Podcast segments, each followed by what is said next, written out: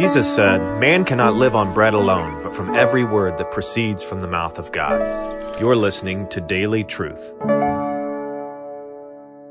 At the end of this life, the aged saint who dies well, who dies in grace, the aged saint has tasted enough of the goodness of God to praise Him without time for grumbling.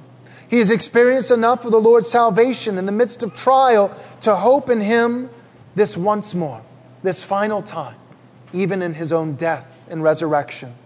And he has witnessed enough of God's power and might to refuse to leave this life without first proclaiming the mysteries of God to the generation that comes. Because the aged saints can say along with David, "Surely goodness and mercy shall follow me all the days of my life, and I shall dwell in the house of the Lord forever. Amen." As a special thank you for your gift of any amount, we'll be happy to send you a free digital book from our store. To access this offer, visit right response ministries dot com slash offer. We highly recommend Pastor Joel's book, Am I Truly Saved? If you or someone you know has wrestled with doubts about the love of God, this would be a great resource. As a reminder, to get this offer, go to right response ministries dot com slash offer. And thank you for your generous support.